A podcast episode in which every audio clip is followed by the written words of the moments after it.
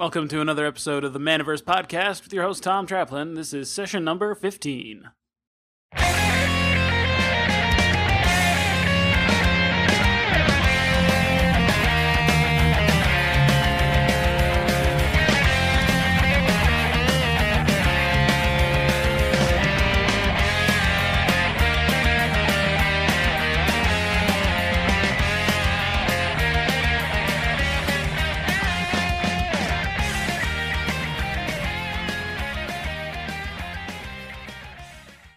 Hey, everybody. On today's episode of the Manaverse Podcast, we talk with John Coviello.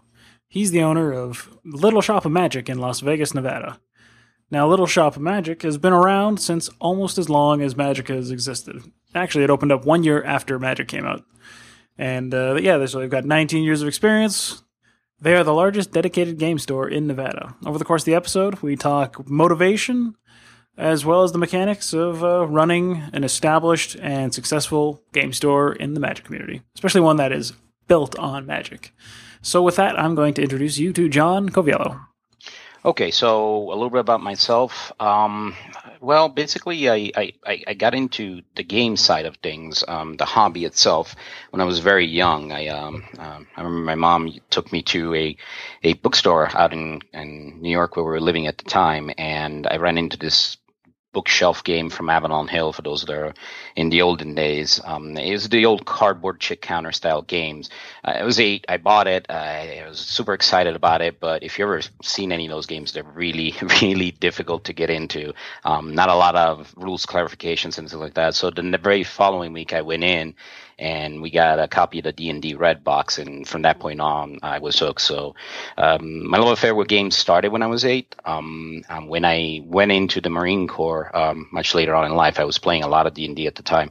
Um, we we would get deployed often, and when you're out in the middle of nowhere, um, it's really difficult to get things you're trying to do uh, to, to that you need to play. So what ended up happening is I sort of set up um, an account with one of the old uh, distributors that was doing a lot of mail order at the time, War Games West, uh, out of New Mexico, and I was doing the orders for uh, all the um, the hobby people basically in our battalion. So we would get these huge orders, and I would start sending them out to platoon A, B, C while we were deployed. Um, that's sort of kind of how I started getting in the industry. Hmm. Um, when I got out of the Marine Corps, um, I kind of the decision was to take a break, go to college, and then come back in. It was right after Desert Storm. They were doing a bunch of cutbacks, and I figured, you know, well, let's go to school. They're going to pay for it. Um, at the time, I got hired by Hastings, which is, uh, for those of you not familiar with it, at the time it was 108 stores. It's, it's like a chain of uh, books, music, and video stores. But uh, I was doing their um, their game buying um, for my particular store and helping out the national uh, buyer with decisions on what to do, what to get, what not to get. Um, we were the number one ranked store in the entire company at the time um, for games uh, sales. Um, and then I got this call from uh, ACD, no, Games West at that time, asking me to, you know, you want to check out this new game. It's coming out. It's called Magic, you know. Um, and we ordered two alpha decks at the time, me and my old business partner. And uh, it kind of exploded. I mean, as you all know, it, it mm-hmm. didn't last very long. Um, I think I tried to order the very next week. I'm like, okay, yeah, this game sounds interesting. Me and my buddy played it. Let's let's bring some into the store. And it was already out. We had to wait for beta to come back out. Um, during that, while I was going to college, working at Hastings, um, the year after Magic came out, um, I actually I am guilty of not playing a lot of Magic. I stopped playing Magic about three weeks after it came out.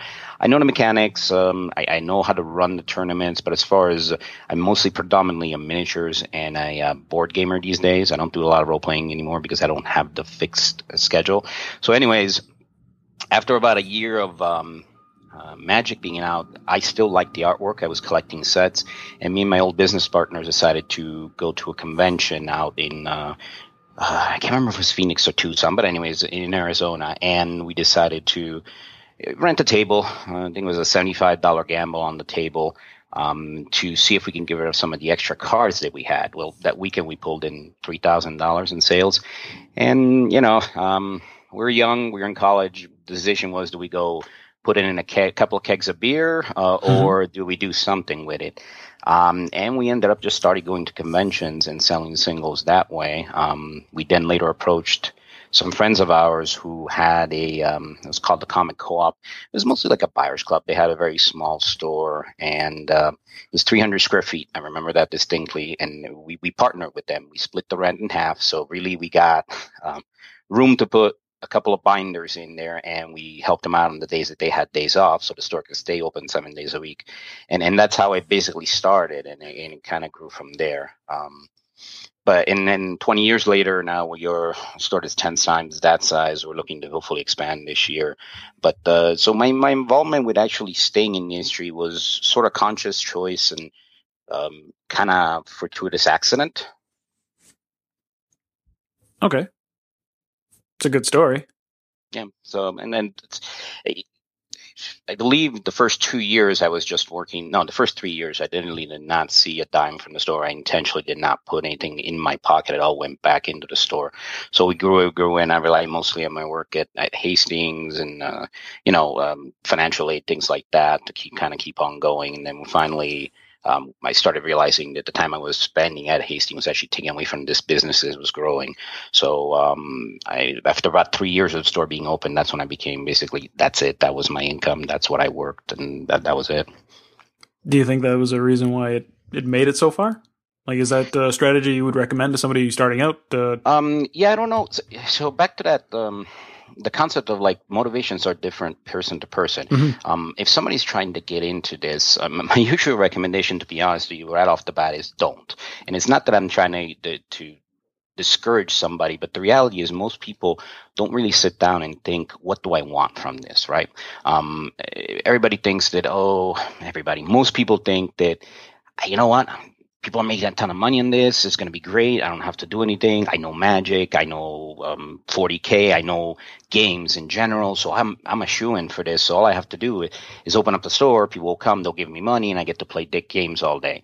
That's what I find most often than not. People have a, a have an erroneous view of what what this really entails and what you get out of it. Now, if all you want is you literally you want a place to hang out with your friends and you want to get your games for cheaper, you know that that's a set of requirements. If you want to do it, I don't know how successful you can be at it because the expenses rack up, and then it becomes a decision of yes, do I want to do this full time? This is my livelihood. It's going to pay for my mortgage, my rent, uh, my car payment, et cetera, et cetera. Uh, that's a totally different um, ball game than going, hey, you know what? So long as I'm not losing money and the store is open the two days a week, I want to go down there and play. So you do it as a side job. Um, I don't think there's a right or wrong way. It's just a matter of establishing what are your motivations, what do you want out of it, right? Uh, and then mm-hmm. make the decision. If if you want to make a living at this, yes, it is a 60 plus hour easy job every week, um, day in day out. And uh, the more you grow, that's that's been the biggest challenge for me for the store. The more involved you are with it, and the difficulty is to detach yourself from it. And um, ultimately, you get to this sort of weird point that we are now, where it's more beneficial for me to try to kind of get people in place to do my job so I can do the job that I'm supposed to be doing now as a as an executive or whatever you want to call it, right? I can't be yeah. involved with direct operations of the store. I'm actually a detriment to the store when I do that because I can't mm-hmm. do it all. Yeah, you want to eventually become an owner rather than another sure. worker in your business, right? Sure. But for some people, that's not, you know, when you get to that point, you're like, oh, this is no fun anymore, right? Because mm-hmm. before mm-hmm. you were the star, you were the person, the reason why people came into the store to talk to, uh, you hung out, you helped them build a deck or you helped them paint a miniature, right? Now it becomes, it becomes work. Um, so while it is enjoyable work, I'd rather sell games than sell light bulbs. Uh, it is still uh, way different than what you might have thought of at first when you go, hey, this is going to be a fun in games, right? So I would say, I don't know if I'd recommend it when we did. I would say sit down, figure out what you want out of it, and then go from there and decide, yes, I'm going to open up a store. No, I'm not going to. I'm better off going to play at the store and help him out or, you know, be a volunteer at place X or Y or go mm-hmm. to conventions, etc. So, um, it's all a matter of analysis of really sitting down and thinking long and hard about it. Yeah, definitely two different paths to happiness. Sure. If you're a hobbyist first, and that's what you really like, you you want to play games, then there are better ways to play games you, than run, than rather uh, owning your own store because sure. you're just potentially tying yourself down and getting into something you don't you're not ready for. Yeah, fundamentally, right. I really don't play that often. I, I would love to play more, but uh, sort of when you're the pizza guy, right? I mean, the last thing you want to do when you get home is yeah. eat pizza, pizza, you know. So yeah, yeah. But assuming somebody is either just getting started or in the business and they've decided, yes, I'm I want to be in the game business for the right reasons. The idea of not taking a paycheck for an extended period of time initially, do you think that like kind of gave you the runway you needed for your store to be successful? Yeah, I would say to be honest with you, it's realistic. Uh, and the other thing that I find that most people underestimate a lot of times is like, well, you know, I have ten thousand dollars saved aside. I think that's going to be a good initial capital. The reality is not. Um, just to give put things in perspective, when we mm-hmm. moved the store last, we we didn't buy a new sign. We actually just moved the sign that we had to the new location. That move was eighteen hundred dollars just to move the sign. The sign itself cost four thousand five hundred to make. So what you could use as a down payment on the car is not going to go very far in today's day and age. As I said, I got really lucky at the time. We're talking 1994 here. Um, the internet was just starting. Um, you know, uh, uh, people would actually travel a lot to conventions, and there was this perfect storm of having a game that people really needed, but there wasn't a lot of availability. So you could afford to just take a binder and make three thousand dollars in sales on it. I don't know if that climate is still here. So now you got to start thinking about what's my funding, and then even if I want to open up like a small store, it's got to look pleasant. You got to have signage. You know, it, it, needs to be in a decent area of town. You got to have parking. Right. So these are all expenses.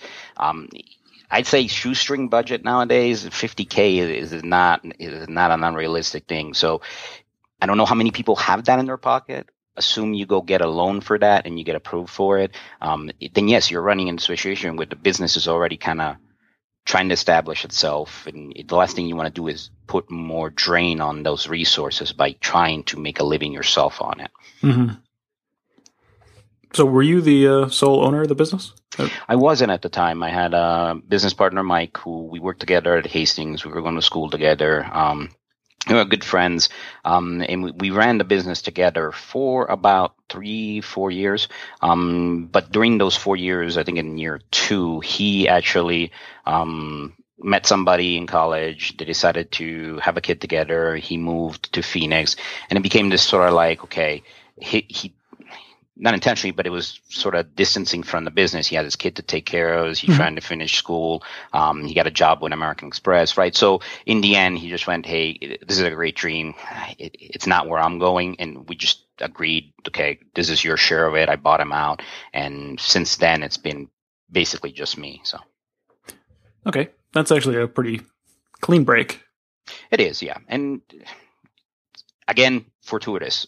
I, have also seen things where everybody gets together, they're great friends, but then you throw the business into it and things go astray, right? We had the, um, a story of one of the retailers I know. They basically he had some business partners. They said they were paying the sales taxes.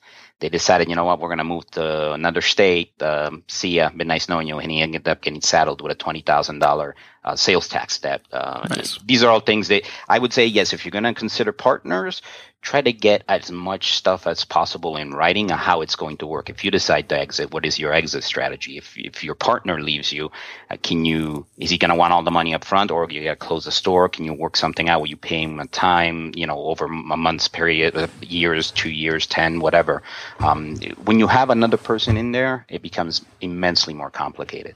And the same goes for your spouse.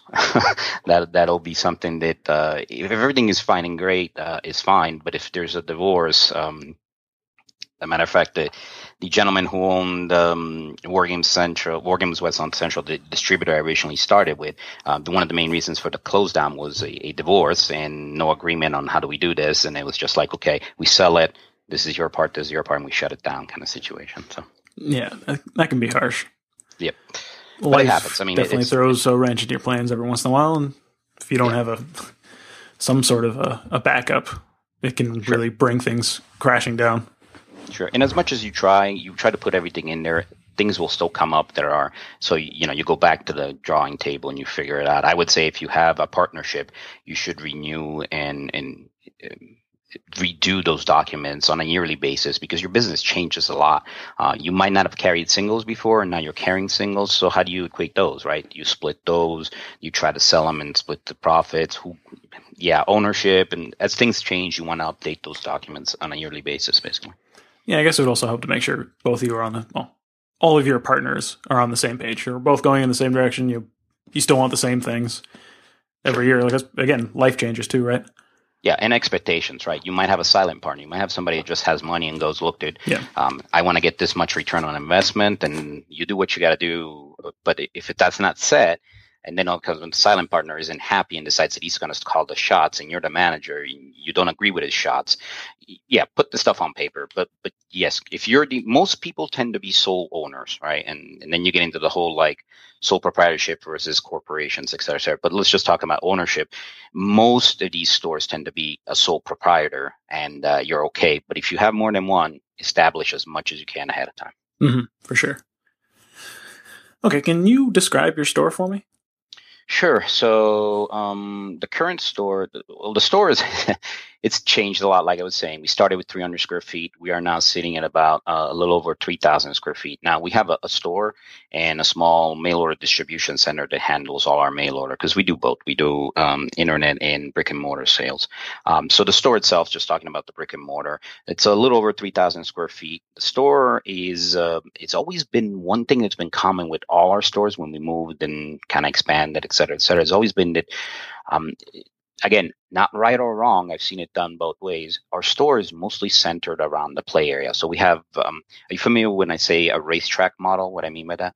No, describe that. Okay. So a racetrack model would be that basically your customers, as they're coming in, they're basically doing a loop, much like a racetrack. Think an Indy 500 sort of loop. So all the product is located on the outside walls, right?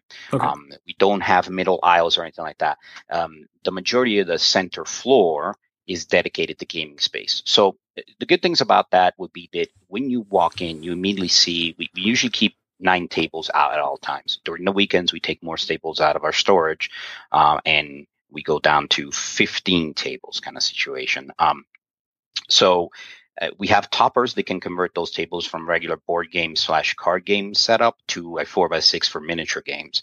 Um, but again, as you walk in, the first thing you're going to see is going to be these tables in the play area, and you're going to see uh, we have three tables set up, and they rotate every week as far as the terrain that's in there because they're very visually engaging. Uh, nothing against card tables, but there's nothing on them, right? I mean, you Mhm. might have a nice tablecloth, but that's about it. When you when you walk in, a lot of people just get flabbergasted by this great Flames of War layout. and You know, it's a World War II village or city, and it looks great. Uh, so it engages them right off the bat with a non maybe commercial viewpoint. They have that decompression zone right at the front Mhm. beginning of the store, and then they get engaged with something that I can approach them with because they'll ask, well, "What is this? What game is this for?" Right? And it moves it away from the like, "I am here to sell you something" to, "Hey, this is a hobby too." Right? So yeah, there's so many cool things here. Right. We're here to make Okay. you happy. I mean, I always tell my employees uh, there's no such thing as a bad game or a good game. There's bad matchups, right? I am happy Hmm. when you compare the right game to the right customer because, again, like I don't play a lot of Magic. I, actually, I don't play Magic, but um, I have to be able to recognize the person that comes in that likes that sort of deck building and the complexity of every new set that comes out, introduces new rules and new cards, right? So I have to be able to match that customer with his perfect game. Um, so, anyways, back to the description of the store. So you get this racetrack layout. So all the the product on the is, is on the walls basically and you have the central game area there's my office which is the one luxury which with a window you know i need to have a quiet place where i can go hide sometimes because the customers i'm not the the nicest person on the face here. I to have a Marine Corps background. I'm from New York. I'm Italian. So I wear my emotions on my skin. If I'm having a bad day, it's fairly visible. But they always want to come talk to me. So I need a place where if I got to go yell at the UPS guy because he decided to show up before we open and doesn't want to come back until tomorrow, I need to be able to go do that somewhere or uh, you know off the sales floor. So we have that. We have a little receiving room. We have a storage room. Right. Um, that's the internal layout of the store the bad thing about having all that gaming area right there, part of the store, is there's a constant policing we have to do. I'm sorry, dude. I understand that you don't get offended by dropping the F bomb every other sentence, but the second you do, mom walks in and she's never coming back with her kid, right? So Mhm. we have to make sure that people behave in a civil manner. Uh, we also have to make sure they don't get too close because they like to move the chairs around and maybe block at the aisle and the product. So it is a constant monitoring and pick up after their trash, right? Because it's very miserable. It's right there. Um, I've been to stores that, that literally rented the suite next door. And it, again, not wrong or right. I wouldn't do it that way because when I went in the store, the store part of it, felt that there was nothing going on. There was one employee that was receiving an invoice, and he was just sitting there, you know, just pouring over this invoice. He, I think he said it all to me, but that's. And then I went to the space next door, which was still part of the same store, but it literally wasn't even joined. Right, it was two separate doors you go into. Okay. Um, and it was a, it was a mosh pit. I mean, people were basically hanging from the rafters. Trash was everywhere. They were cussing, you know. So it didn't give me a very good vibe. So I'd rather take the the whole look. It's a pain in the neck. You got to deal with it. We'll lose some customers. We've actually had some customers tell, "Look, we don't like coming here because we can't listen to our music the way we want to. We can't talk the way we want to." And I accept that. I can't be everything to everybody. And of course, you know, ultimately. I got my vision. I'm going to stick to it for the time being, and my, my employees share that too. So that, that's good. They help in that sense. Right? I can't be t- there 24 seven. That's good. Would you say the whole play space is worthwhile? Like how much yeah, uh, proportion does it take up for your store? Uh, it's it's a pretty big proportion. As I said, all the center we don't put any aisles in the middle. So mm-hmm. if I had to say something, floor space wise, it's probably a good seventy percent. Right, the That's office. Yeah, it's it is. But I mean, we still manage to squeeze a lot of product on the shelves. It's just you have to, you know, work wonders with slat wall. Um, mm-hmm. Now, is it worth it or not? So here, here's my fundamental thing with with um, organized play.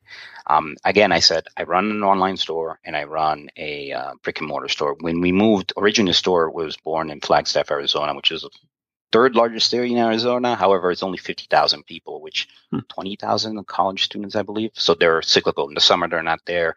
They're there in the winter. Anyways, when we moved from there to um, Nevada, there was a period of about two years that I was just running mail order because we're still looking for a place and trying to get everything situated, right? Um, so we moved the warehouse first. Uh, the problem with mail order is while you know there are people that are out there that don't have a friendly local game store or their friendly local game store isn't as friendly as it needs to be and just mm-hmm. doesn't cater to their needs is that it's it's fairly parasitical right we don't recruit any new people with mail order um, and, and my apologies to any mail order only businesses out there. Um, the reality is, I feel like you need brick and mortar stores. You need a place for them to grow that community, right? And it doesn't necessarily happen in somebody's garage and somebody's uh, uh, basement, uh, you know, or or living room. It, it's literally people get exposed to this, and continue. So for me, my whole goal with organized play is to provide a service to the community. I don't necessarily want to make money on organized play. I mean, uh, if it's a competitive tournament or things like that, slightly different equation. But for the most part, we try to stick to events that just generate excitement and keep people playing and get new people in or bring people that have maybe fallen out of the community back into the community. So in that sense, I feel it needs to be very visible. And, and yes, a brick and mortar store is essential for growing the game industry and the gaming community. So I don't want to make money on the events. I don't want to put myself out of business by giving out a thousand dollars and charging, you know, 50 cents in entry fee kind of situation. So it needs to be that balance. It needs to be good for the community. It needs to give them excitement. It needs to give them that. And it needs to also um, not put our store out of business. Um, so is it worth it? Yes. Yes, without a doubt. Okay. I, I just wanted to know. I would definitely agree with the uh, the sentiment. I think that if if, for example, every single local game store were to just disappear, the games that they support would also just disappear. Like if there's sure. no central location for a community to to build around, mm-hmm. then yeah, like the all the games just go casual and everyone kind of suffers in that way. Sure. And in the same way, you can't like if every store went online and didn't have a retail location, the same kind of thing would happen. Mm-hmm. Well, and it's uh, you know, again, there are some people that are fed up, right? They had a bad experience. They went to a store that just doesn't cater to their needs, or the guy behind the counter is just an absolute bear, or whatever. Not so. I, I understand. You know, um, the reality is though, it's short sighted to think that you know what.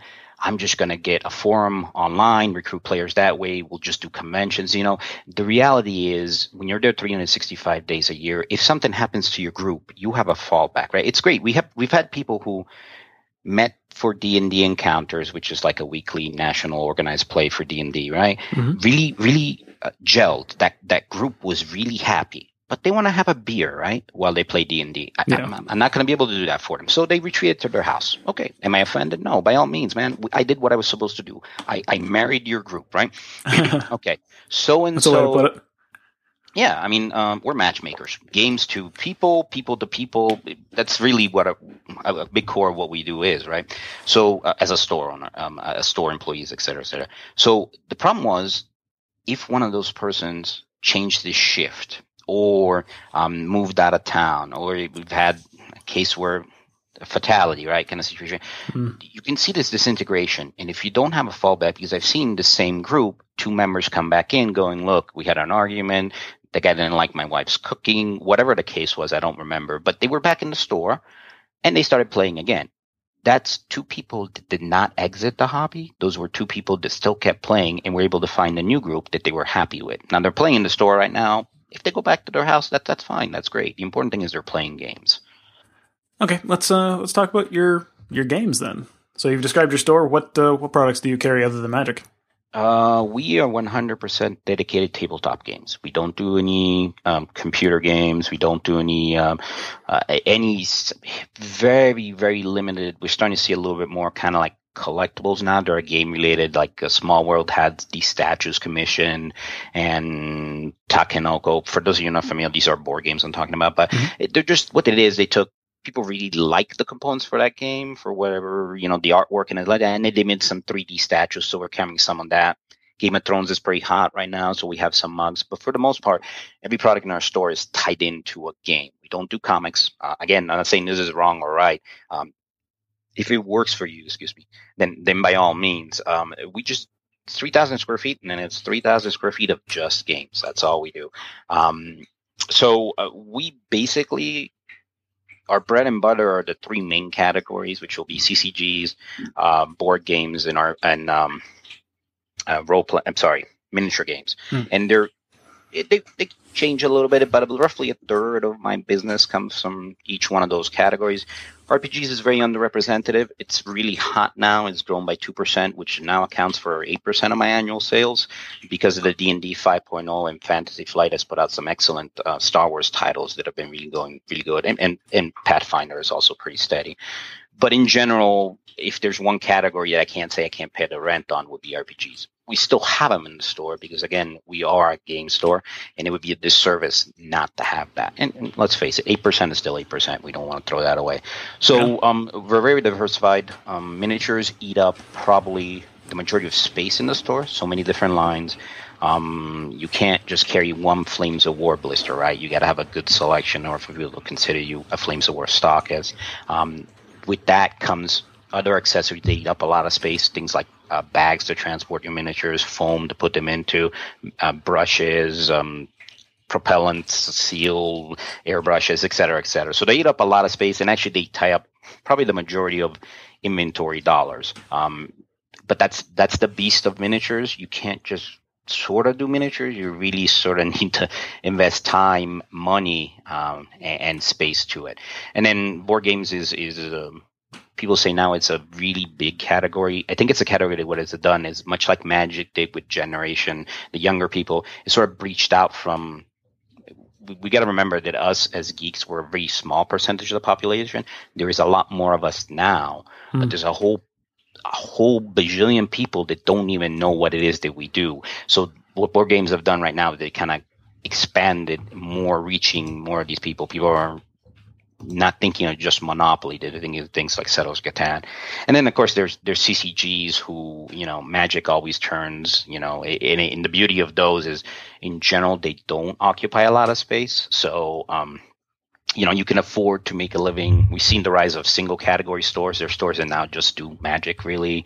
Uh, you know, I mean, um, I'm sure everybody here is familiar with Star City Games. If you go to their mm-hmm. website, I don't think they have anything but Magic singles and Magic boxes on their website. Last I checked, I haven't been there in a while, but um, you know, so eh, single categories, no, we're we're definitely games. So all three of the major categories and RPGs too. So okay, you deliberately avoided single category though, right? Um, no, it's not that we avoided. So um, we started with singles, right? Okay. Um, and it definitely started my store, but literally, I think within two months of so going to conventions, um, bringing singles as easily, right? I mean, you, you bring a couple of, uh, of binders, several boxes, and you set up shop at a convention, you're good to go. And this is back in 94. Things have changed a little bit now. Mm-hmm. We can get into that in, if you want in a second. But uh, finishing the thought of singles, um, but uh, within that first year, me and my old business partner, Mike, we didn't know where Magic was going. We're like, you know, it's, it's going good, but what's going to happen, right? I mean, remember Pogs? They yep. were hot. you know, they're gone. Um, and then all so of a sudden they were gone. Right, and if you, if you do some math, when within that first year of Magic coming out, there were 80 offerings for collectible card games on the market. To this day, two from that initial year survive, which is Legend of Five Rings and Magic. Right, hmm. um, so it is a difficult business too. But uh, we're like, okay, so what do we do? And we looked into miniatures. We started with Man O' War with Games Workshop right off the bat to kind of diversify because, like, if die, Magic dies tomorrow, do we want our dream to die with it? No. So um, over the years, though, the problem with singles is how do I? We, we, now have nine employees, and by the way, if anybody needs a job and you're in Vegas, we're looking for three more. Mm-hmm. Um, okay. So eh, we have nine employees right now. How do you? And, and, we're all sort of like, as I said, I'm not a magic guy. I'm a board games and miniatures guy. Um, and we have our magic people on staff. But how do we make sure when that customer comes into our store, gets the same experience that he would um, when he sells a card to us than he would if he talks to me or he talks to that was important to me right? You know a lot of times you go in the store look if you go there when joe's there he'll give you a better deal than bob right? Mm. um, so we had to set up sort of a very standardized system et cetera et cetera some magic players, not all, uh, sort of resent that, right? They want that wheel and deal. We don't. Um, so our, our, singles isn't, it's more of a service we do to our customers. Um, you know, there's sometimes where it's like, hey man, I'm having a bad week. Can I trade you in these two to pay for FNM tonight, right? We want to make sure that's there for them. Or, you know, somebody opened up a great pack. Um, they don't want that card, but they're really eyeballing that board game on the shelf. Yes, we want them to be able to trade it in and, and get something and buy that board game with it. So we've had a, we're definitely not the best single store in Vegas. Um, you know, I don't even want to try to claim to be. Um, we do offer it mostly as a service. Look, you want to sell your cards because you need some extra money. Great, awesome, it's here. Um, but in general, we don't dedicate just to that. Does that make sense? Mm-hmm. Okay. I mean, and that being said, I, we have somewhere in the neighborhood of about 5,000 singles that are in the store right now. So there's a pretty good amount. It's just, you know, they don't eat up a lot of space. Uh, uh, we also make it a point. Um, so the, our system is fairly simple. If we have a card, um, we do keep a copy of it as far as the rares. We don't do commons uncommons. We just leave them in boxes. But you know, in our cabinets so you can see it and see what it does, but we keep everything in a safe in the back room kind of situation. So, you know, you want to buy that card, we have to look up how many we have and get you whatever you want, you know, so. Okay. That was so, another that, interesting point to finding out how different stores display their, their inventory.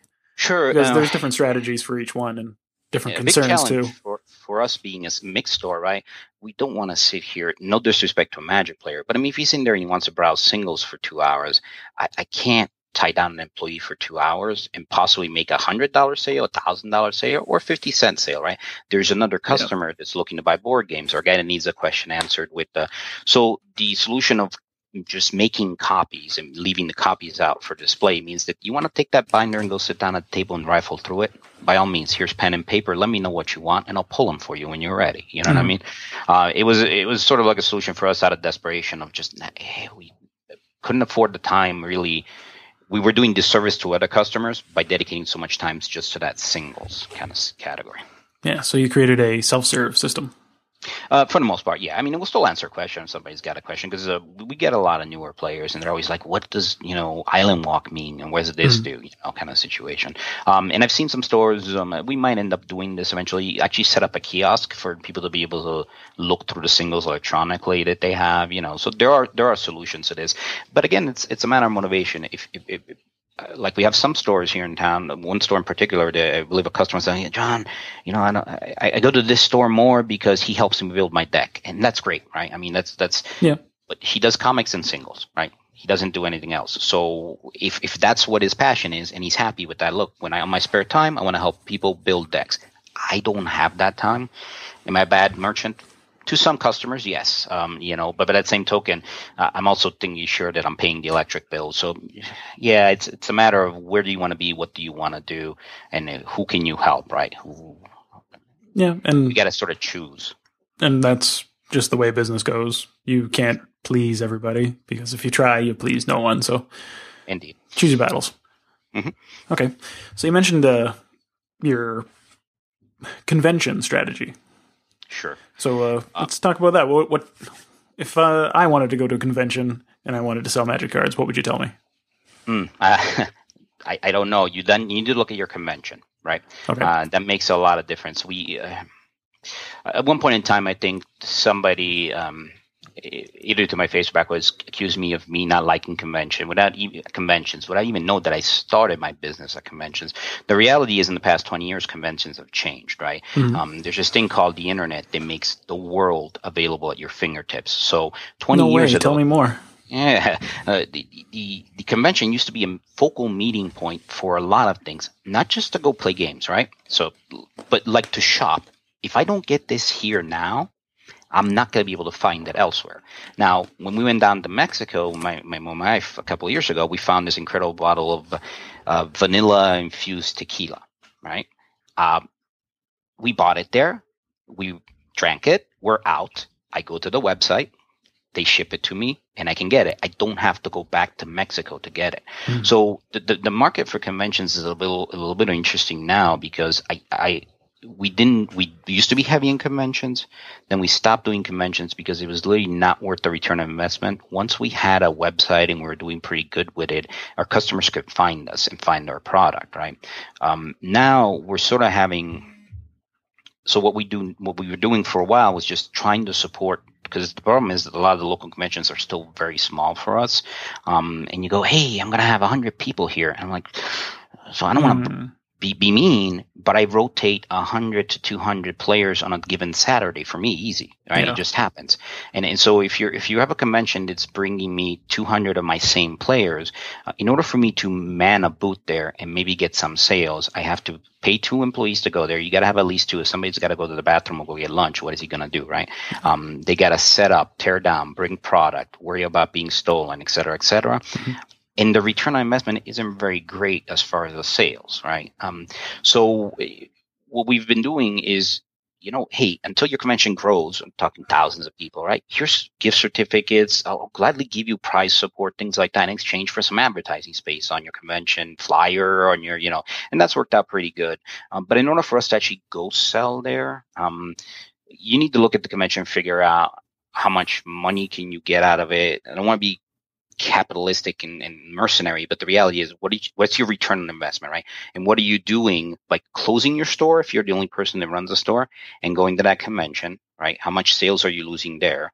Or hiring extra staff to go to that convention and run that booth for you, right? Eh, we've had times where we've sent one of our employees just to do demos and games and just give out flyers, right? So there's different ways to support conventions per se, mm. and there's different ways that conventions can give you a return on your investment. You just have to.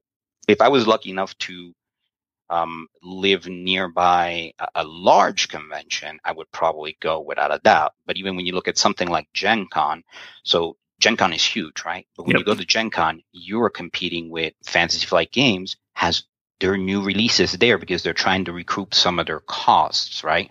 Um, to set up this huge booth, play these all these employees, et cetera, et cetera. So you're competing with manufacturers who can release product early, and your only maybe giving point would be if you're a singles person, you have stuff that somebody else might not, right? If you're sitting on a Black Lotus and Star City Games is in the same room, they run out, and somebody really wants that Black Lotus, it's a supply and demand thing. Yeah. But for general mass consumption stuff, hey man, I can go buy Armada from you, or I can go buy it from the guy next door. What deal would you give me? So you, you know, there's this sort of like balancing of the pricing, et cetera, et cetera. Mm-hmm. So um, it's different now. The internet has changed things a lot for going to a convention to sell stuff. Again, we don't do. We just helped out with a convention. Um, it's really a big major uh, 40k, and they had um, convention. I want to say they had about 1,200, 1,300 people, and we lost money on setting up a booth there and stuff like that. So when you look at it, the other thing you can get from convention would be advertising. And again, you got to look at it. What's your cost per impression? Google can do a wonderful job of that, Facebook, et cetera, et cetera, right? Where do you put your money? Make that decision. Now, if you want to go to that convention, run a boot for a couple hours and then shut down, go play games, that's your motivation. That's a win, right? It's just a matter of what do you want out of it. Yeah, that seems fair. Mhm. Would you say it's a, a reasonable statement to say that if you don't have an established presence, like you have a website now, you have an internet following, Sure. if you don't have that, would a convention be a good way to jumpstart that to get the ball rolling? I, I think again, um, Oh. based on the convention size, right? And and Yeah. where because uh, if it's not bringing, if you're trying to look, I'm a new store in Las Vegas, and you go to a convention to let people know that you're a new store in Las Vegas, yes, it would be worth it. If you, on the other hand, are um, the only store in your town, and you're going to a convention that has mostly your people, your customers, uh, you, they know you, right? So yeah, you're not going to get anything too much out of it. Yep, exactly. Okay. So let's jump back a little bit. Sure. Tell me what your store is known for. Um, in-depth uh, product selection and product knowledge. That's definitely uh, one of our big selling points. Um, again, no disrespect to people who decide to mix comics, and we're we're not now. In the past year, we've seen a lot of competitors open up, but up until ninety, uh, sorry, two thousand and the end of 2014, we're the only dedicated game store in Vegas. Everybody else was a video game store, comic book store. They're also did games. So in a sort of sense of way, we are the mecca for um, for games, right? That's that's what we do. That's our bread and butter. So we're known for that. Um, I would say some people. Again, I have a a New York mentality of very straight to the point and like, how can I help you? Okay, good. Or Mhm. I've helped you. Now I need to go back to business kind of situation. Um, I've sort of noticed a difference between uh, cultures. Here, people just want to lounge around and talk, and I usually let my employees take care of that. I, I have things I need to get done. Otherwise, you know, the orders don't get done and people don't get their stuff, et cetera, et cetera. Mhm. So maybe I personally have a reputation for being very military driven and, sort of like um, cleaning the bathroom to a certain spec, you know, and making sure there's no dust and tables got to be aligned. So you can look at that in a good way. People love me for it. And if you're not that kind of a person, people don't like me for it, right? so, but yes, that's one of our, we are clean. We are clean uh, and we are known as a store. We're not a hangout. We're not um, Joe's Bob's Gaming Garage slash Emporium. We're definitely a, a business. So. Okay. That's a pretty good position to be in. The mecca for Um, games. Again, um, yeah, and, and it depends on how you look at it. I mean, we actually had um, another retail friend of mine who uh, I think he's sitting on four stores now. At one point in time, he had seven, but he was told by a customer that he specifically went to one of the stores that he hated. Um, that not sorry, that the owner hated because it wasn't clean enough, it wasn't bright enough, it wasn't in a good area of town. But the customer would go there, bypassing his much newer, much cleaner, much prettier store because it felt too commercial, right? So Hmm. again, it depends on how you look at it. Some people might decide not to come to me because, hey, if I go to Bob, he's got my weekly comics and I can pick up a, I don't know, a deck of magic, right?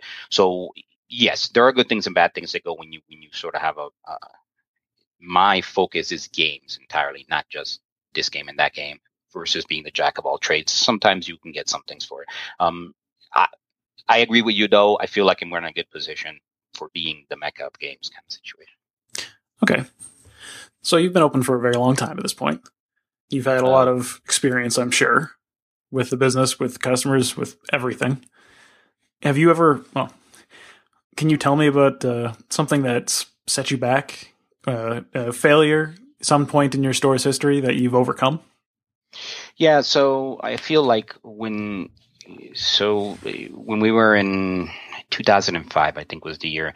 Um, my wife was going to culinary school out in Scottsdale, and we the business, like I said, started in Flagstaff, Arizona. Um, and you know, being a part sucks, but we're like, okay, let's make the sacrifice. You, you want to become a chef. Um, when she was getting close to graduating, um, we were sort of looking at options, and the reality was that uh, Flagstaff, as much as I love the town, it's a, it's a nice little town. It's it's just that it's it's a n- nice little, Little town, town. Uh, and and there weren't a lot of opportunities for her. Um, you know, uh, to really further her career or for the store to grow. We got to a certain point where the internet sales were dominating the brick and mortar sales in the town because there's just wasn't enough people. Fifty thousand is not a huge pool to draw from. Um, so of made this decision. She used to live in Vegas. and a lot of people may not like Vegas. I love Vegas. It gives me a small town feel where I live, but I can go get the big city effect if I go to the strip, right? But so we made the decision to move to Vegas. And when we did that, we really, really tried hard to keep the store running in in uh, in Flagstaff. The reality is, within a month of me being gone, our sales dropped 75%. So that was a huge setback. We the lease was coming up. We decided not to renew it, and that was that period when we were in transition. When all we were doing was mail order. Um, uh, I felt like a, that was a really kind of disservice to the industry in general, and a setback for for me. Mm. Um, I hope that I never have to make that decision again, and I also hope that uh, I am getting better at. Uh, that was part of the realization is like John, it can't be all about you. It can't be that when you leave, the store sales go down seventy five percent, right? And again, I repeat, I'm not the nicest person on the face of the earth, and not the easiest person to get along with. Um, so I've, I've tried really hard in the past three, four years to really make sure that uh, my staff is the store, not me. Um, and, and yeah, I don't know how to express that. Obviously, for for entrepreneurs and stuff like that's your lifeblood. It's who you are, right? And, and, and there's a lot of this is your your store is you. So again, that was a setback. Yeah, for sure. So how did you get past it? Well, um, we looked you know and uh, at, at, the time i just became involved with the warehouse and we looked and looked for store locations as it as it turned out I, I, tend to be very open with my quote unquote competitors what a lot of people understand is the reality is you can't have this attitude of if bob goes out of business i'll make more money. Probably not. More than likely we're just both losing customers okay? Mm-hmm. um, but uh, so i keep a very open relationship with most of the the guys that choose to do it. Some of them again have this mentality if i if they, if they can shut me down they'll make more money. But let's just gloss over those people. Um, so i was talking to a guy who had a game store sort of nearby where I had my, my house at the time. And he was going through some was he had a divorce, he had to get out, right? But the problem is he was stuck in a three year lease. So what we ended up doing is we talked and we helped him out because he needed to get out, right? And uh, we assumed his lease and uh, sort of got back on the brick and mortar side of things. And uh, um, that sort of got us back on track. And again, I've made it a point ever since then to try to make sure that my employees are empowered. My employees uh, can make decisions. Um, I equate them a lot of times, and they hate this, I'm sure, but um, I don't hire. Oh boy, here's where I offend some Army, Air Force, and, and, Navy people. But I don't hire those guys. I hire Marines. I mean, we we Marines are 300,000 strong, no more than that. So you have to wear many hats and you typically tend to do leadership at a much lower position. So all my guys have to really be ready to Okay, good. John just started a heart attack and you're in charge of the store. Okay, go. Um, so they I'm empowering them more and more every day to make sure that they can make the decisions. And sometimes they'll make some bad calls, but that's okay. That's the learning process, right? Mm-hmm. Then it's my, I, I, can't throw them under the bus at that point in time. I just have to make sure that, okay, let's talk about like, yeah, you were upset at the customer, but if you just, just diffuse the situation or the this versus, you know, taking a, a high point or whatever. But they're good. They're actually really, really good. And it's the reason why, well, I'm able to talk to you now versus being at work seven days a week. You know what I mean? Okay. So definitely recommend something along those lines. If, if you're hiring employees, if you're looking to replace yourself, look for leaders, look for people who yes. can work autonomously. Don't look for look, drones. Look for, look for thinkers. Yeah, I mean, fundamentally, there is that. Again, this is a challenge for me and uh, my second in command, Brooke. She is she is awesome. But one of the struggles we have, it's like we can't cover everything. There is no way you can possibly hit write an operations manual that covers everything. Situations will come up, right?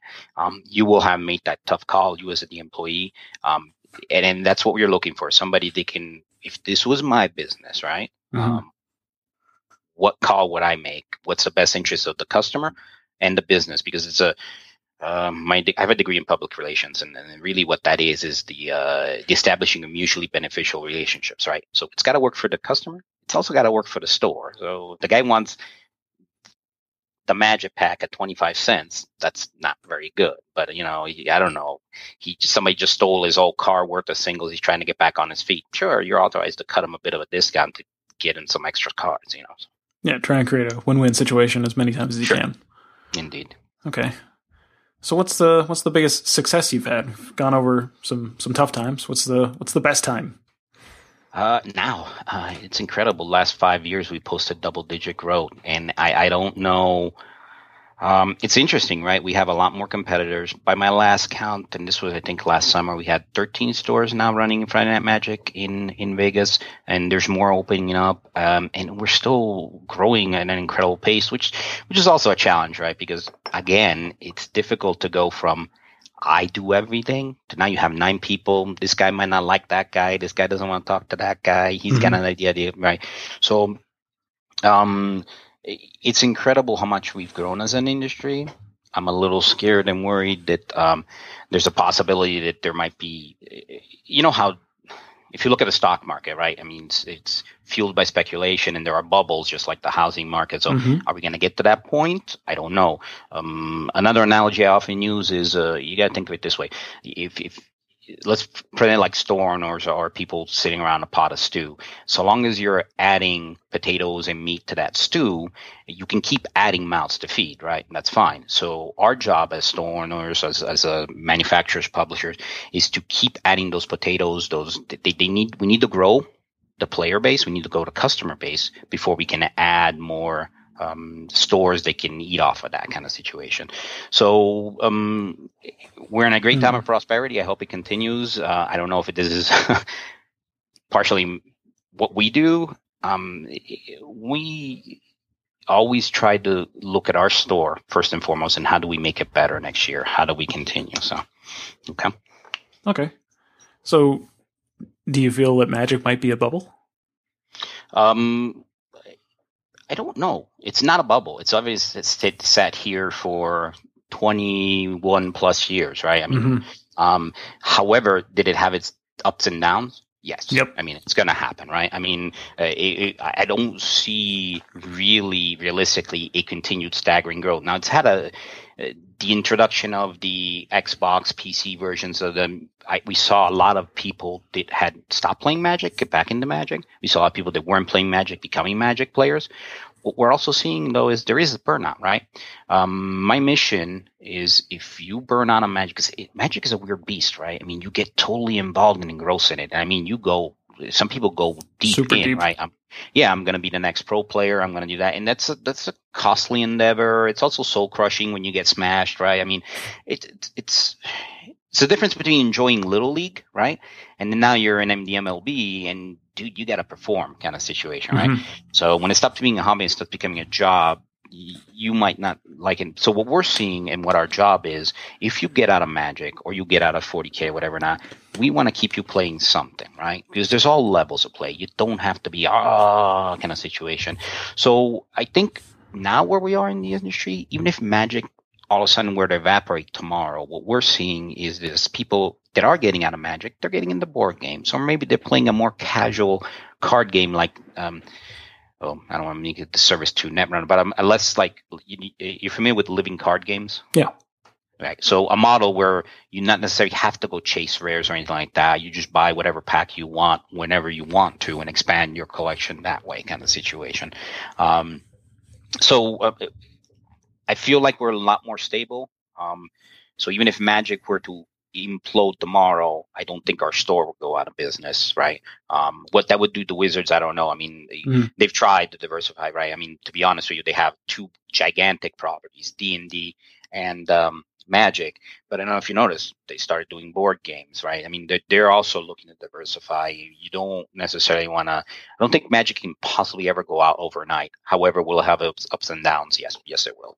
Yeah, there's always going to be periods of decline, but sure. uh, yeah, I would agree. The last five years have been massive growth, basically. Like the player base for Magic has been almost, uh, probably doubling in the last decade, multiple times.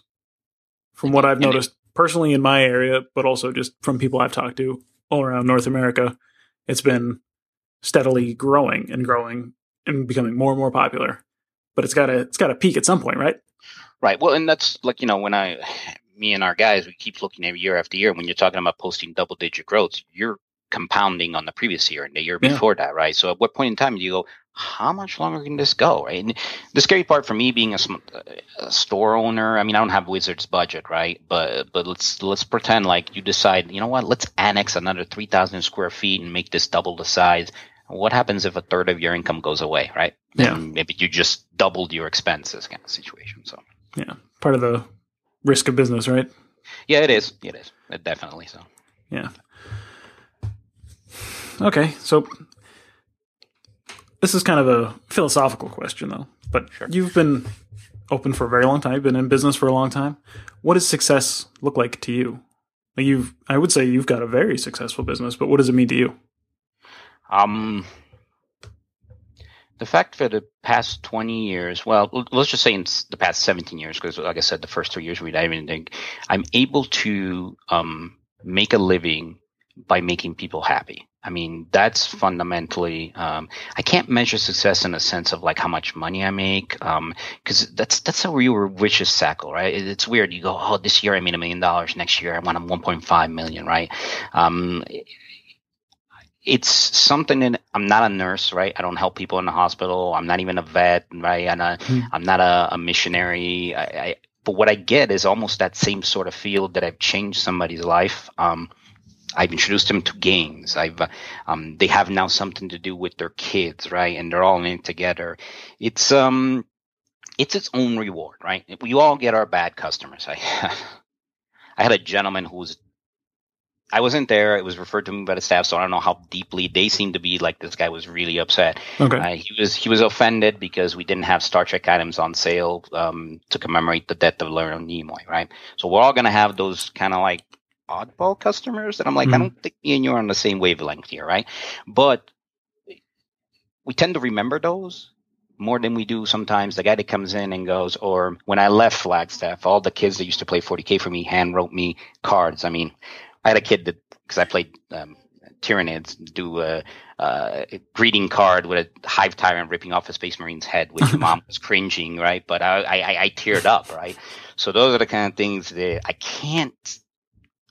Those, that's successful to me. Uh, changing somebody's life, making them happy, uh, giving them something for their hard-earned dollar that brings them joy, right? Um, luckily, I don't have to give people root canals, so so you know I, I sell fun, and that's definitely um, it's a very rewarding part of my success, of my business, and I would say that we're definitely successful at that. So Good answer.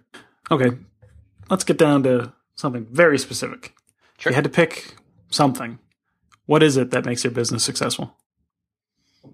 Uh, again, we treat it like a business. Um, we we do make hard calls, right? Um, look, um, if we're gonna do Pro Tour qualifier, which we've done several in the past, we need to move it off site. It's it's a different environment than our regular crowd of people, right? So we have to do that. Um, it is difficult decisions, but again, for the interest that we always think of the business as a business in its publics, right? What's the best call? It costs us more money to move the event offsite, um, you know, and it might not make some people happy because now they have to travel to the center of the city instead of where we are located, et cetera, et cetera. But it's the best decision for the business. Um, ah, man, we got to clean the bathroom every day. Yeah, yeah, we do. It sucks, right? But it Mhm. is a business. It's not uh, just Joe Bob's uh, hangout kind of situation. So uh, that's definitely something that I, I feel uh, answers your question directly. Uh, look Yeah. at your business as a business, right? You might hate, I don't know, I, I don't hate anything in particular for games, but you might not like Pokemon. If your customers want to buy Pokemon from you, hey, better it's stock that. Pokemon. Yeah, right, right, exactly. So. Good stuff. Okay, so what's uh, what's coming up in the near future for Little Shop of Magic? Um. Well, You said you were talking about expanding. pressing- Well, yeah. There's um. So we're in the could, or we we signed a seven year lease when we moved into the last location. We love our landlords; they're really good people. Um, they own a chain of kind of like uh, bars slash you know poker machine kind of things, and they they're building a new corporate headquarters because we're in the same building as their corporate headquarters. They're upstairs, and we have and they have a little warehouse behind us, kind of thing. So there's a possibility in June, at the end of June, we have to renegotiate the lease, and they want to give me more space, and we kind of have to make that decision. Do we want to take more space now? Um, you know, and, and customers always tell me, "Man, I wish you were on my side of the the the, the, city." Because it's weird. Um, I'm used to New York City. I'm used to um, Rome, Italy. that We're basically you can't even get in your car and not like spend an hour looking for a parking spot, right? Mm-hmm. Here, you can get across town in about 30, 40 minutes with traffic, right? But people here have a very narrow mentality. What's too far away? So, you know, I mean, people always ask me, you can open a second store. The reality is not until I have all the staff and personnel to remove myself from this store kind of situation, right? So those are all possibilities. I would say coming up right for us, right off the bat, it feels like we just got done with pre-release. Launch party is today. Um, next week, uh, April 11th is International Tabletop Day. Um, we have May the 4th, which is our annual Star Wars celebration, and we all know now there are a million, there are some really good Star Wars games in the market. So it always seems like we're planning for the next big event. We can't really finish playing this one already, thinking about the next one. Mm-hmm. Um, and, um, but definitely, yeah, big, big kind of thing is we got to renegotiate the lease and figure out are we moving the store? Are we not moving the store? You know, until you sit down and talk to people, it's hard to establish. Um, they seem very happy with us. We're very happy with them. They want to keep us. But what if they say, hey, it's going to be double rent now, right? Yeah. So. So yeah, that's definitely a big next stepping stone for us. Exciting stuff. Yep. Okay. Well, if uh, if some listeners wanted to order something from you, or they just wanted to come and talk to you, where do they find you? Probably the best place to go is uh, www.shopofmagic.com right? I mean, that's uh, you're gonna find our our address and everything like that. If uh, for some reason you your your internet connection is severed and zombie apocalypse has come, um, we are at 4160 South Durango Drive, which is like six miles from the strip. If you just go on Flamingo and you head westbound, you put Caesar's Palace to your right and Bellagio to your left, and you go down that main street for six miles, you'll find that's. Are you guys on uh, Twitter or Facebook? We are, yes. So I should mention the social media. Um, yes, we are on Twitter, Facebook, Google Plus. I think one of our uh, one of our wizards has opened us a uh, Instagram account. I'm not sure on that because it's still being populated with stuff. So, but yes, we are on Google Plus, um, Twitter, and Facebook. Great. Under Little Shop of Magic, I would assume you can find whatever Correct. you need. Yeah. Okay, cool. Yeah.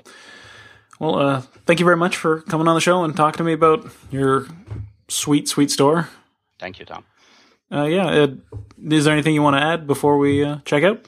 No, it's been a pleasure talking to you. If anybody ever has any questions about the business in whole, I, I gladly welcome. I actually sat on the board of director for the uh, Professional Game Store Association. That was one of the main goals is to try to help out people either make that decision to jump in or not make that decision and waste uh, it, it, can be an expensive decision to make a mistake on um, mm-hmm. you know, trying to open up a store. So, um, yeah, get a hold of me through the website. I'll gladly talk to you. That's not a problem. I, I am pretty open uh, about things and.